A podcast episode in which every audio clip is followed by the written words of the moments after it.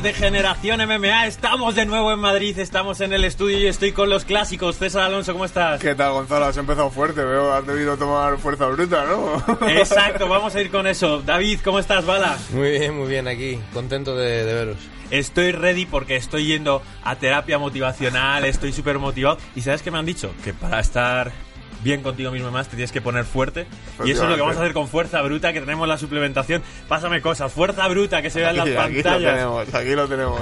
Ey, está funcionando que te cagas este minibote para las proteínas, es buenísimo y me han pedido que explique una tontería. Como ya sabéis, esto tiene un embudo, entonces tú te vas con tu bote de proteínas, bala, eh, lo llevas aquí, que lo puedes llevar como llavero o lo que sea, te lo pones en la mochila, te llevas tu botellita de agua y es que es tan sencillo como esto, lo abres, pim pim, no tienes ni que llevarte el shaker, lo dejas aquí, lo metes tus proteínas y ala, dentro, todo. Aquí lo tenéis, se agita y para adentro. Yo ya me he tomado mi, mi vaso de proteínas y no me voy a poner a beber ahora. Vamos adelante. Generación MMA hoy va a presentar esa previa de John Jones contra Dominic Reyes. Pero es que además, no lo sabéis, pero tengo un regalito para vosotros, chicos. Anda, muy Ah, bien. He traído cositas, he traído cositas. Este es para ti. A ver. Muchas Ya sabéis que si hay que enfocar la cámara así lo abrís, toma este para ti, podéis abrirlo. Y yo me voy a quedar no también, ¿eh? Porque, hombre, ya está bien de dar regalos. A ver. Hola, hola, hola. Ostras, Enseñad la chaval. cámara. A ver, a ver, a ver si se ve aquí. Las, las tazas de Generación MMA las puedes conseguir llamando al 00. 091. tenemos merchandising gracias a Fuerza Bruta, que es la que nos da el dinerito. Pues ahora tenemos tacitas de Generación MMA y estas para vosotros, os las quedáis. Muchas gracias. Muy bien, muchas gracias, qué detalle. Hoy no bebemos nada, pero el próximo día bebemos proteínas y cosas así de Fuerza Bruta. Bueno, John Jones. Eh, rápido, ¿os parece de los mejores de la historia? Bueno, ¿qué pregunta más ¿Os parece el mejor de la historia? La respuesta es sí. Sí, ¿También os parece el mejor de la historia? O sea, ¿hemos llegado a ese consenso? sí, sí. Vale, pues Fedor, lo siento, tío. Ya, ya has quedado ahí. Ni Fedor, Fedor, ni lo fue en su momento, pero vamos, John Jones es que eh, ha dominado absolutamente todo el mundo en su división. Es que eh, poco más se puede decir. Me gustan estos eh, programas en los que ya hemos resuelto el debate y ya nos podemos ir a casa, ¿no? Eso, Que hasta. Eh, como hacemos siempre, ya sabéis que estos programas acaban durando media hora, la gente pide incluso más, pero entonces no tendría esa chispa. Vamos a la cartelera principal, porque tampoco hay mucho nombre abajo, muy conocido como para comentarlo. Eh, vamos a las cinco peleas. Sabemos que Jones pelea contra Mil Reyes, sabemos que es un peleón, aunque ahora veremos. Y vamos a empezar con ese Derrick Lewis contra Ilir Latifi. ¿Qué, ¿Cómo lo veis? Bueno, yo creo que lo veo. eh, o sea, sobre el papel. Sobre el papel lo veo 50-50. Sobre el octógono. eh, lo veo 70-30. Para Lewis. Eh, no, para la Tifi. Si no recuerdo mal, Latifi había subido de peso para esta Sí, sí. pelea, ¿no? En Sí. heavyweight. Eh, el- Latifi está sub mega fuerte, o sea, Sí. creo que es uno de los mejores físicos de la división y yo creo que de su división anterior y yo creo que lo puede hacer muy bien en los, en los pesos pesados y tiene una lucha y unos derribos que a lo mejor Derrick Lewis no está preparado para ello. Pero Sí. acuérdate, si hablamos de cuerpos fuertes. ¿cuál es el cuerpo más fuerte que hay en las MMA ahora mismo? Que es el de Francis Ngannou, que acabó palmando contra Eric Lewis en la pelea más aburrida de la historia. Joder, totalmente, ¿eh? Sí, a ver, hombre, está claro. Es que esto se va a reproducir en, en varias peleas que vamos a comentar y eso se dice mucho en boxeo. O sea, cuando te peleas contra un tío como Derrick Lewis, o sea, un pegador, te cambia un combate con una mano. Claro. y cómo se la cambió a Volkov en ese evento Claro, de es, contra sí. Nurmagomedov, es especialista en eso. Fue histórico, pero se- por eso digo que sobre el papel, o sea, luego hay varias, muchas variables, pero Latifi, Latifi pega, Latifi tiene, bue- eh, tiene buena lucha. Sí, tiene presión. tiene presión, derribos. tiene pegada, o sea, tiene muchos, no sé cuántos knockouts, pero tiene mucha pegada también. Entonces, eh, creo que más completo eh, Latifi. Pero eh, Derrick Lewis, pues eh, tiene esa mano que te cambia todo en, en un segundo. ¿Nos da la sensación de que Derrick Lewis es capaz de trabajar muy bien totalmente desfondado. Es decir, cuando está cansado, que piensas que ya no puede hacer nada más, sus manos siguen yendo muy rápidas. Sí, y tiene, y tiene esa potencia que debe ser un poco innata, o esa característica un poco innata, que aun estando reventado, pues consigue sacar una mano que pesa mucho y que consigue noquear a alguien o estropearle el combate a alguien. Sí, sí, sí. Así que es muy peligroso todo el tiempo. Y si lo metemos en ese saco de peleadores como ha sido Marjan, Roy Nelson, peleadores que físicamente no son portentos, igualmente a este es de los que mejor le ha ido, porque Mark Hunt ha sido una superestrella, ha peleado por el título, pero Derrick Lewis se mantiene ahí, sigue peleando, sigue ganando y sigue estando siempre en la élite y no pierde dos peleas seguidas. Sí, bueno, yo no, no estoy totalmente de acuerdo. Creo que Mark Hunt está a otro nivel, ¿eh? Creo que Mark Hunt está a otro nivel de Derrick Lewis. A pesar, hombre, actualmente habrá que ver cuál es el recorrido que, que coge Derrick Lewis. Pero bueno, Mark Hunt tal vez actualmente no tiene tanto nombre, subió en UFC y tal, pero Sí. viene de una trayectoria muy dilatada y muy buena. De hecho, casi hace el Gran Slam también, o sea, ha sido campeón de K1, Sí. campeón de Pride, llegó a ser, creo. Y en UFC estuvo a punto, pero Fabricio le, le estropeó la jugada. sí, sí. yo creo que últimamente ha tenido malas relaciones con Sí, Dana con White y con UFC. UFC y yo creo que... pff, vamos, Mark Hunt es un, como, Sí, es un como dicen, es un. Hall of Fame, o sea, del Museo de la Fama del MMA y de los deportes de contacto. Mark Hunt es, está a otro nivel, Hmm. para mí. Vamos con otra pelea más. Eh, tenemos dos peleas por el título, pero antes tendremos un Dan Ich contra Mirza Bekic. Me gusta a mí mucho Mirza Bekic. Bueno, son dos peleadores que tienen muy buen trabajo de striking y hacen peleas bastante buenas, aunque Yo cada vez que he visto trabajar a Mirza Bekic es uno de los peleadores que mejor rendimiento da. Da- Presión tiene mucha presión. y es- ritmo. Eh, sí, eh, está poniéndose muy de moda eso, ¿no? También veíamos a Colby Covington, pero Sí. es como algo que se valora muchísimo. Sí, sí, yo creo que, a ver, a mí creo que va a ser una pelea entretenida, eso es lo que creo, creo que es una pelea entretenida y, y vamos a ver qué es lo que pasa. Eh, hay mucha presión por parte de, me cuesta un montón decir su nombre. De- Dani G. sí, no, el otro, del Ah, Bekic. Misa como... Bueno, si lo quiere pronunciar como lo pronuncia su madre, perfecto, pero... Pero vamos, creo que meten mucha presión, sobre todo él, y, y vamos a ver si, si Dan Ige, o como se diga, pues puede soportar. Perdón para los fanáticos que no pronuncio perfectamente el nombre. Pero... Seguimos. Eh, Justin Tafa contra Juan Adams. Va a haber golpes ahí, son peleadores muy grandes, pero yo, bueno, ¿qué tienes Iba a, iba a decir que llama la atención que peleadores eh, con un con récord de tan pocas peleas y ni siquiera todas ganadas estén en una cartera principal de UFC, pero yo creo que es un poco lo que pasa en las en la categoría de los pesos pesados, que no debe no hay tantos peleadores en el mundo y, y en cuanto alguno tiene ya tres victorias seguidas en eventos así un poco grandes, ya está fichado por UFC. Pues sí, yo creo que es así. No es queriendo desmerecer, eh, si no ve algún peso pesado, pues a lo mejor no le moleste, pero es la realidad, ¿no? Eh, eh, creo que uno tiene un 3-0 y otro tiene un 4-1. 3-1 y 5-2, sí, bueno, lo recuerdo. 3-1 y 5-2, o sea... Sí, claro, tú no, ves, tú no ves un, un peso pluma que con un 3-1 entre O sea, es la, o sea, la cocoestelar, o sea, antes de Valentina Shevchenko. no lo, ves, eh. no lo ves ni de coña, entonces pues da a pensar que obviamente hay menos competencia entre los pesos pesados y están antes ahí arriba. Es que llega un momento que hay veces que hay peleadores que entran un poco por... Ah, sí, ¿quieres que mi peleador se quede en UFC y tal? Pues venme metiendo a estos peleadores también. Pero igualmente no es el caso. Son buenos peleadores y seguro que nos lo pasamos bien viéndoles. Hay dos combates que es a los que queríamos llegar. Pues sí. Aquí se ha hablado mucho y se dice que Valentina es la puta ama, de alguna forma, por decirlo Sí, rápido lo, y lo mal. es, lo es, la verdad. Se enfrenta a Karlin Chokagian, que viene de, de dos victorias, y va a intentar defender ese cinturón de 125 libras, donde yo veo que es tan superior Valentina. Totalmente, y vamos, eh, creo que sería una de las sorpresas de- del año, de la década, que, que no fuera, que no ganara Valentina. Yo estoy de acuerdo también. O sea, creo que la clara favorita es Valentina, al igual que la pelea estelar eh, es la, la, la clara favorita. Kathleen, eh, he de decir que tampoco le ha hecho un seguimiento muy exhaustivo, pero lo que he visto tiene un estilo muy bonito. El estilo striking es muy parecido al de Valentina. Lo que pasa que Valentina tiene un diferencial. Yo creo que en las mujeres y en su peso, pues le pasa como luego hablaremos de John Jones. O sea, está Valentina y, Y luego los demás, Y claro. luego está el resto. Claro. ¿Vale? Es que cuando llegó Chris Cyborg y se ampliaron las divisiones, o sea, a mí me encanta, cuantas más divisiones haya para las chicas mejor, es cierto que sus pesos est- están más cerrados, porque ninguna suele superar los 70 kilos eh, para pelear y cuando los supera no tiene ningún tipo de rival en esas divisiones, pero sí que es cierto que UFC no ha sido capaz de crear bien una división, eh, todo el rato está traspasando de un lado para otro. y Bueno, se queda pasa como en los pesados. O sea, Claro, al final- hay menos gente, menos competitividad, menos nivel y Claro, bueno, pero, pero al final divides a campeonas, porque anda que no podrían volver a pelear Amanda Nunes contra Valentina Shevchenko, porque tendría un poco de sentido, ya que siempre gana Amanda Nunes la Sí. gente se ha planteado si era una victoria justa o no. Hmm. Eh, Entonces, claro, de pronto haces que esta chica sea campeona, Valentina Shevchenko, bueno, haces que sea, no, se lo gana, Sí. y, y no tienes rivales, tío. Porque aún así, en el peso pesado, puede que sea una división corta, pero tienes nombres de buenísimos. Sí, sí, sí, sí.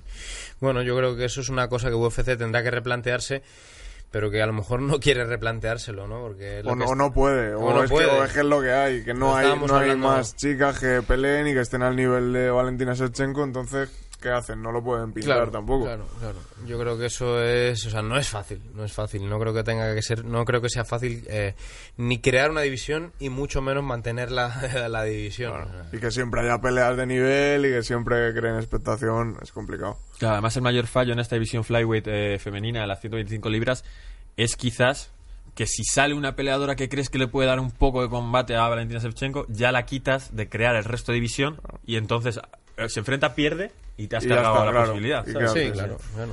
Bueno, eh, es una pequeña pena, pero mientras vamos a ir viendo a Valentina destrozar a sus rivales, pues eso que celebramos. Bueno, vamos a ver qué pasa, vamos a ver qué pasa. A ver, creo que es favorita Valentina, pero bueno, vamos a verlo, ¿no?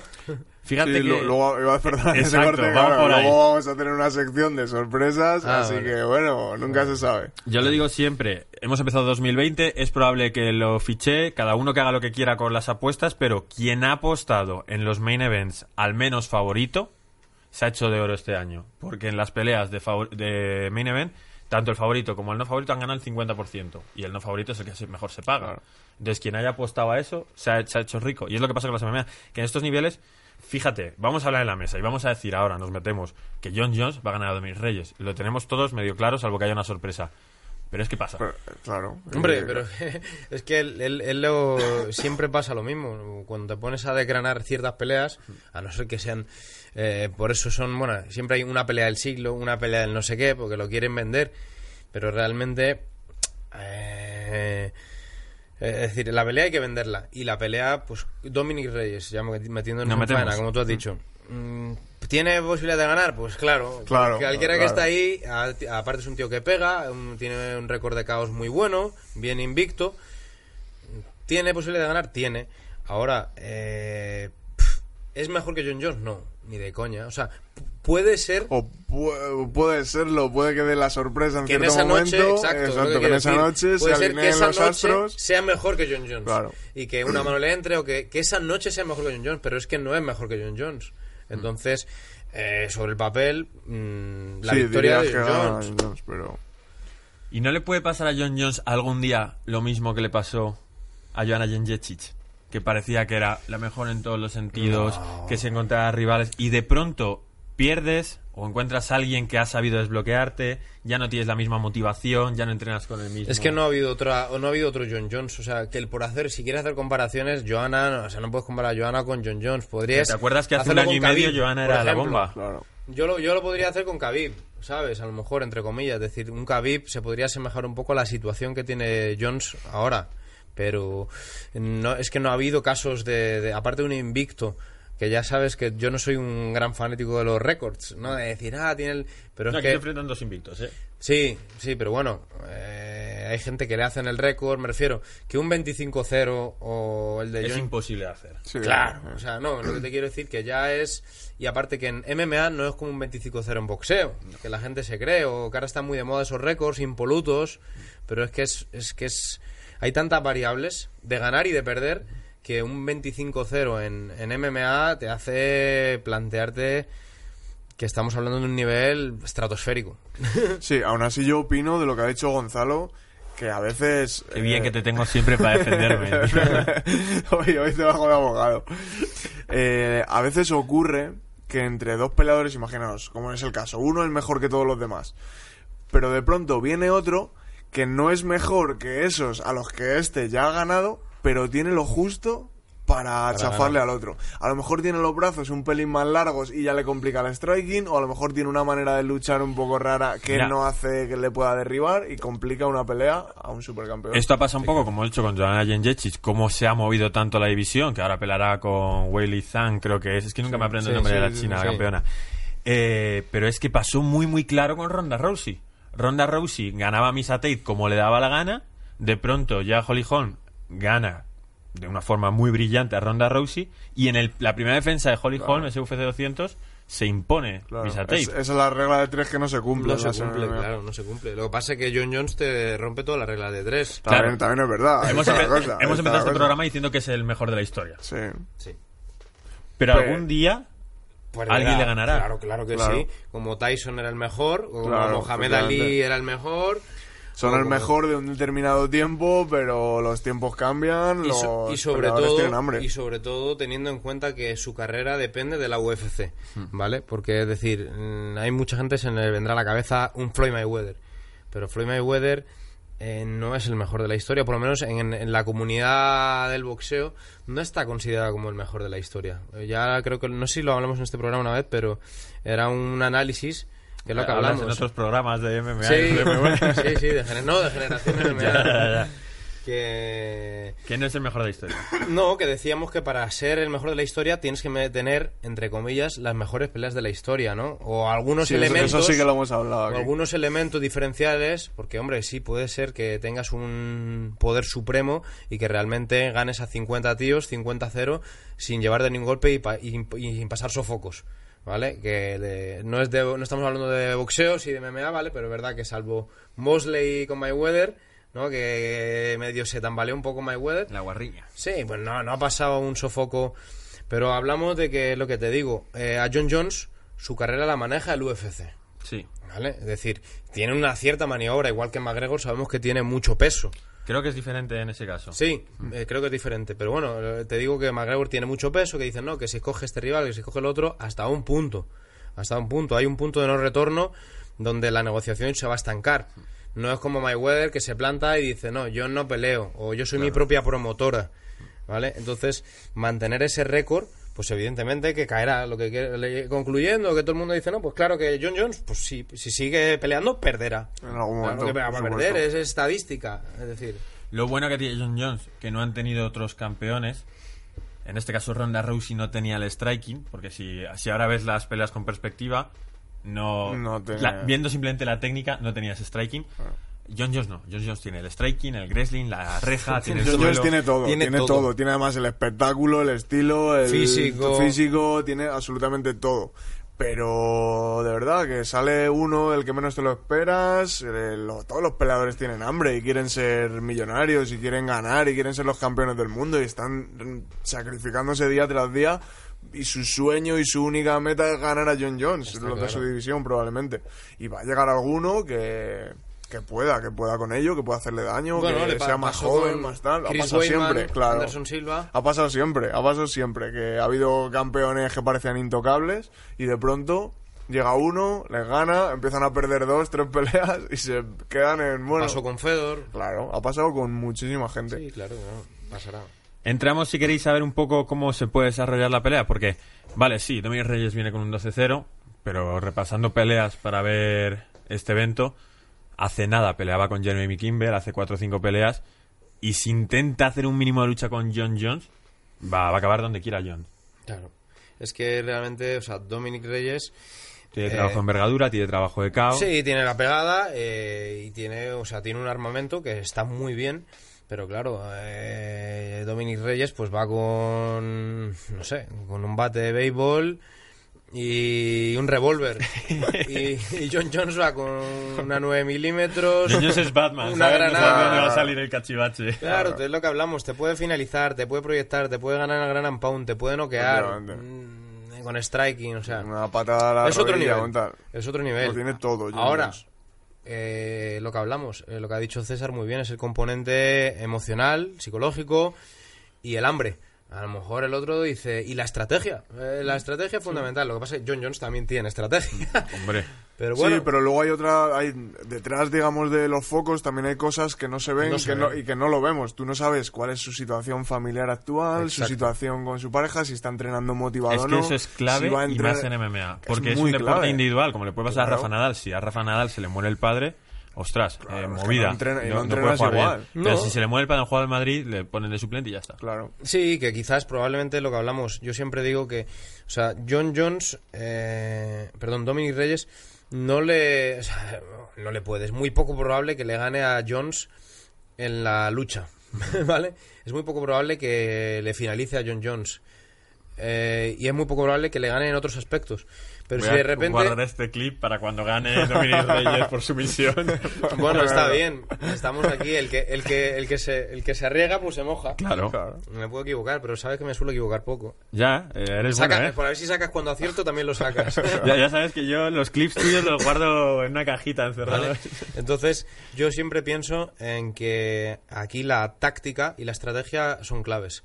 Y John Jones es muy bueno en eso, pero imagínate, imagínate que Dominic Reyes se vuelve loco, porque los campeones juegan siempre con un factor a su favor, ¿vale? Que la gente se le olvida, que es el respeto. Parece que no, pero es verdad. Y muchas veces va a depender del hambre con el que salga Dominic Reyes. Es decir, tú puedes jugar a no perder una pelea, porque cuando hay gente, cuando está, hay gente que cuando está peleando, ahí se ve de qué está hecho cada uno. Sí, sí, Tú puedes decir, no, quieres. hostia, es que este tío hace mucho daño, hostia, es que me, me va a ganar. Buah, prefiero que ganar una decisión claro, a que este es. tío me noquee. Es. O hay gente que dice, soy Voy a- claro, voy a voy a morir. muerte, voy a muerte. Voy a morir, matar o morir. Y a lo mejor ahí es donde están las cartas de Dominic Reyes, en plantarle, o sea, montarle una guerra. Bueno, yo si fuera su entrenador o, o le plantara la estrategia, pues le diría, chaval, Pero qué difícil matar era, ¿no? o morir. Es tu momento. Bueno, pero es su momento, matar o morir. Bueno, es- eso le dio una pelea de la hazaña contra Kelvin Gastelum, decir Exacto, matar o morir. Exacto, exacto. Es que realmente, entonces, yo sé que se dice muy fácil ahora aquí sentados, pero bueno, yo no voy a cobrar lo que tú vas a cobrar. Así eh, que, campeón, así que esa es mi opinión. Entonces, es decir, si yo fuera, o el entrenador, o él tendría que decir, oye, voy a jugar a no perder o voy a jugar a ganar. Y tiene que ser realista con sus condiciones. Jones es mejor que él. Si quiere ganarle, tiene que montarle una guerra y salir a matarle. Básicamente. Y, y si en ese intercambio o en ese en esa falta de respeto hacia John Jones, es lo que te digo, es donde yo creo que él puede encontrar huecos y puede a lo mejor pues, conectar alguna mano. Pero si le respeta, Difícil, John. Jones va a hacer lo que quiera con él, le va a mantener la distancia, va a ir llevando la pelea a más asaltos y va a cometer fallos. Y cuando cometa fallos, John Jones los va a capitalizar. Pues veremos si John Jones acaba capitalizándolo, que es lo más probable. Son dos campeones muy favoritos, aunque lo hemos visto a los mejores campeones caer. Y de eso va a ir la siguiente sección, que la vamos a hacer ahora mismo con César Alonso. Nos vemos en un rato. Hasta ahora. Chao.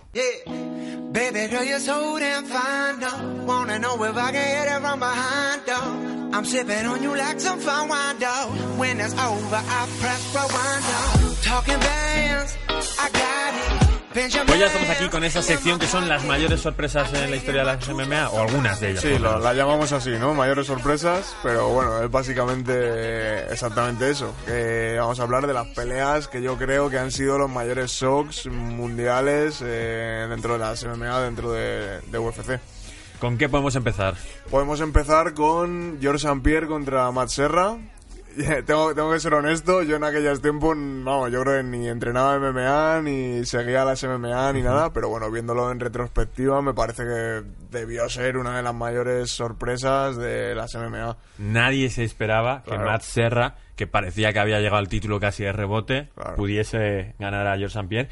Y qué ganas tuvo de vengarse George St. Pierre enseguida, ¿eh? Sí, sí, la forma en la que lo hizo, además, ¿no? Sí, además es que fue todo extraño, porque alguien más bajito que consiguiera no conectarle y noquearle en el primer asalto y George St. Pierre prácticamente palmeando ahí por golpes y tal, fue un poco extraño y fue una de las mayores sorpresas. Fíjate cómo será que un tío que ha conseguido derrotar a George St. Pierre, un tío que ha sido campeón de peso welter, y nadie se acuerda de Matt Serra como un grandísimo pelador, que por supuesto está en UFC, que es un pelador que se ha subido y todo eso, pero Matt Serra no entra en la lista de peladores favoritos o grandes peladores. No, porque tuvo ese destello ahí en esos momentos y luego, bueno, pues ya se quedó un poco de capa caída cuando empezó a perder y tal. Y ahora, bueno, me parece que es entrenador de algunos de los. Sí, tiene mucho trabajo relacionado con UFC. Sí, trabaja con Dana White, es amigo personal de, Sí. de Dana White. Y bueno, tienen podcast de MMA, pero como es en inglés no es competencia, así que nos da igual. Y nada, y es el, el jefe del Serra Longo que, que Mm. tiene con su compañero y que tiene a Chris Weidman, entre otros peleadores. Pues, Vamos de, con otra. pues de Chris Weidman hablamos. Ah, perfecto. Fíjate que si me las llego a ver hubiese hilado perfecto. Ya, yo Bueno. le he tocado antes también. Para, para mí esta fue la, la, o sea, la pelea con la que yo la, la recuerdo, la estaba viendo en mi casa de madrugada en directo y me levanté de la silla y me llevé las manos a la cabeza. Que fue Chris Whitman noqueando a Anderson Silva. Que en ese momento eh, Anderson Silva era, vamos, o sea, el dios más intocable de las MMA. había no sé cuántas peleas seguidas llevaba ganando, 15, 16, no sé, 8 defensas de título, una barbaridad, nadie daba un duro por ninguno de sus rivales. Y llegó Chris Weidman y le noqueó.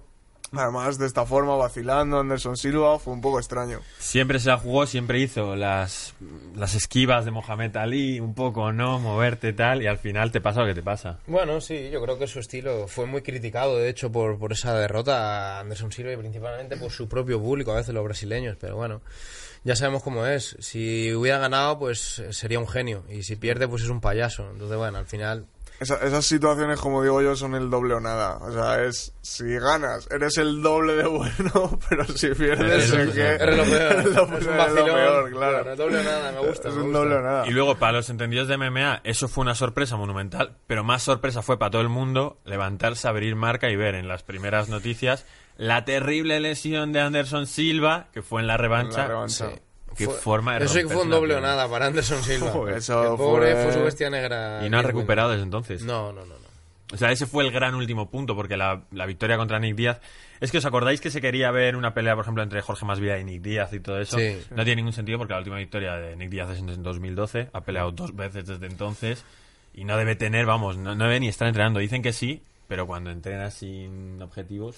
Con estos no se sabe, No, ¿eh? nunca se Con sabe. estos nunca se sabe, que a lo mejor están ahí que pasan de todo y en realidad están entrenando ahí a muerte entre ellos. Sí, sí, No, sí. Yo qué sé, vete tú a saber, vete tú a saber. a ver No, es que como últimamente es haciendo. más famoso por lo que hace fuera de la jaula que por lo que hace, bueno, relacionado con Bueno, son gente carismática, ¿no? Es como el regreso de San Pierre. Pues mucha gente diría, ah, ¿a quién le interesa? Lleva mil pero años. San Pierre tiene una pinta de que si se prepara una pelea, se la prepara como en el primer Sí, día. Pero bueno, yo lo estoy de acuerdo con César. Creo que los hermanos Díaz. No se sabe, no- nunca se sabe.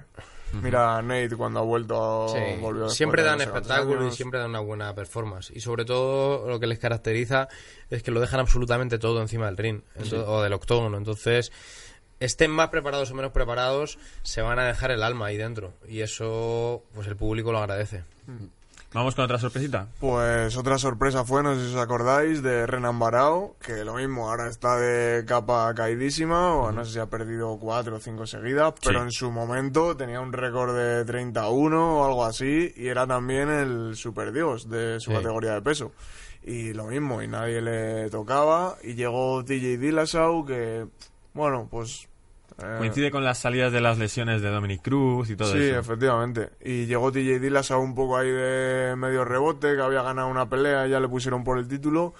Y le dio una lección y un espectáculo eh, tremendo a Renan Barao. No sé si iría puesto hasta las cejas de todo. Eso ya. La trampita. Eso Eso ya- sabéis, si tomáis fuerza bruta, no, usada no aparece. Claro. Eso ya no lo, no lo podemos saber, pero en su momento fue bastante soqueante ver a, a TJ darle esa paliza a Renan Barao. ¿Y no os sorprende cómo esos tres peleadores, tres siguientes campeones de esa división, hasta ahora que ha llegado Henry Cejudo, han tenido un estilo muy similar? Es como que en el Sí, peso ¿no? gallo se pelea de esta forma si quieres ser campeón. Sí, con mucho movimiento de pies, con Mucho muchas esquivas. movement. Sí, efectivamente. sea, a distancia. Y sin embargo, Renan Barão no peleaba para nada así. No, no tenía ese estilo, pero bueno, es verdad que con TJ Dillashaw, Dominic Cruz y Henry Cejudo se ha impuesto un poco esa forma de pelear. Mm. ¿Te quedan algunas? Me queda una que, bueno, la verdad es que no sé si es la que más, pero también en su momento fue bastante potente, que fue ver perder a Ronda Rousey contra Holly Holm Sí. de un patadón en la cabeza. Y lo mismo, Ronda en ese momento, vamos, la diosa intocable, que y nadie apostaba nada por ninguna de sus rivales, y llegó Holly Holm y consiguió anularla en el, en el boxeo, en el striking. Bueno, todo el mundo ya decía después que la estrategia de Ronda había sido muy mala, salir a boxear con una campeona eh, de boxeo como era Holly Holm salir a querer boxear con ella, pues le salió bastante mal. Y al final acabó con esa patada en la cabeza que, que sigue doliendo solo de verla. Sí, sí. Wow, es que es tremenda. Es de estas que te deja choqueado. Sí.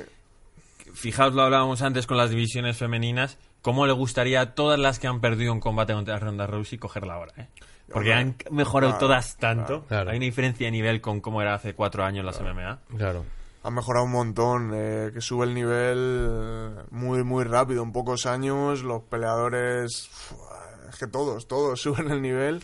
Solo ver ahora a los chavalillos jóvenes que van entrenando Jiu-Jitsu desde los 3 años, que sabes que en cuanto tengan 18 se van a bajar a todos los cinturones que hay por ahí. Sí, sí, sí, y es que es así, sube el nivel en todos los aspectos. Ves a los, a los chicos de MMA que con 16, 18 años hacen, vamos, mucho más que nosotros cuando Sí. éramos profesionales. Sí, sí, vamos, sí. totalmente, sube el nivel en todas partes. Bueno, damos por terminada la sección. Es tremendamente satisfactorio para mí poder volver al estudio de Madrid. Nos vemos en un par de semanas aquí también. Eh, espero que lo hayáis pasado bien y anuncio, nos vamos a Canarias con Generación MMA. Eh, vuestros vuelos todavía se están tramitando, no sabemos si van a llegar o no, pero tendremos entrevistas con los peleadores canarios que por fin eh, tenemos esa posibilidad gracias a que vamos a ir a WTE9, el evento que se llevará en el municipio del Paso, en La Palma. Animaos a ir porque va a ser un auténtico eventazo. Hay que apoyar todos los eventos que se hacen eh, en España. Y si sois capaces de apoyarlos fuera también, porque no son las MMA, trabajamos por ello, porque somos la generación del MMA, como bien definiste una vez en, en esos campeonatos. Vale, me encanta que estés aquí. Nos vemos las próximas semanas. Gracias, gracias por... Espero que disfrutes de la tacita, ¿eh? Úsala. No Sí, sé qué has hecho con ella. Aquí está. Y César, tío, un placer. Lo mismo digo, siempre es un placer venir aquí a comentar. Recordad que nuestro sponsor es Fuerza Bruta, la mejor suplementación que podéis comprarla online en su página web, Fuerza Bruta Online. Y también la podéis comprar en Madrid si os apetece más el rollo físico. Nada, nos vamos, nos vemos. Hasta la próxima semana. Chao.